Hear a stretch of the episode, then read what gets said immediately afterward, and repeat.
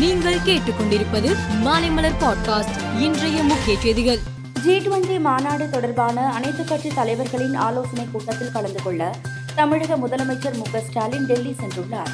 இந்த கூட்டத்தில் பங்கேற்றுவிட்டு இன்று இரவே முதலமைச்சர் மு ஸ்டாலின் சென்னை திரும்புகிறார். ஜி டுவெண்டி தலைமை பதவியை நமது நாடு பெற்றிருப்பது ஒவ்வொரு குடிமகனும் நினைவில் கொள்ள வேண்டிய அளவிற்கு பெருமைக்குரியது என்று எதிர்க்கட்சித் தலைவர் எடப்பாடி பழனிசாமி தெரிவித்துள்ளார்.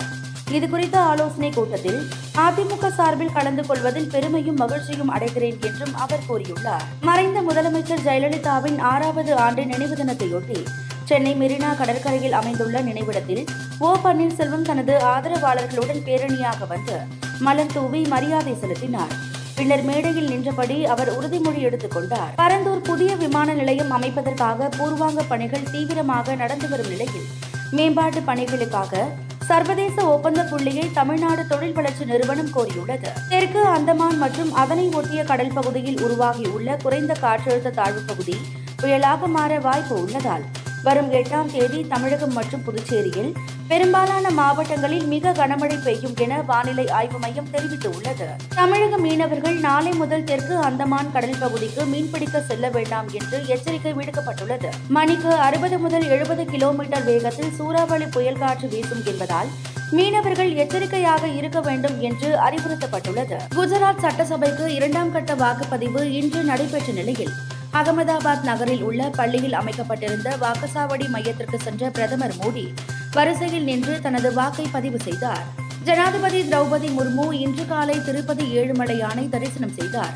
அவருக்கு கோவில் நிர்வாகம் சார்பில் சிறப்பான வரவேற்பு அளிக்கப்பட்டது.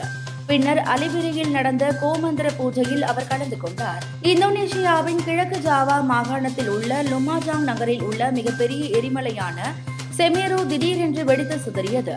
இதனால் பொதுமக்கள் இரண்டாயிரத்திற்கும் மேற்பட்டோர் அப்பகுதியில் இருந்து வெளியேற்றப்பட்டு பாதுகாப்பான இடங்களில் தங்க வைக்கப்பட்டு உள்ளனர். ஜி டுவெண்டி அமைப்பின் தலைமை பொறுப்பை இந்தியா ஏற்றுள்ளது தொடர்பாக பிரான்ஸ் அதிபர் இமானுவேல் மேக்ரான் வெளியிட்டுள்ள ட்விட்டர் செய்தியில் எனது நண்பர் நரேந்திர மோடி உலகில் சமாதானத்தை உருவாக்கிட எங்களை ஒன்றிணைப்பார் என நம்புவதாக கூறியுள்ளார். வங்கதேசத்துக்கு எதிராக முதல் ஒருநாள் போட்டியில் பேட்டிங்கில் இந்தியா இருநூறு ரன்களை கூட எடுக்காததே தோல்விக்கு முக்கிய காரணம் என்று முன்னாள் இந்திய அணியின் முன்னாள் வீரர் சுனில் கவாஸ்கர் தெரிவித்துள்ளார்.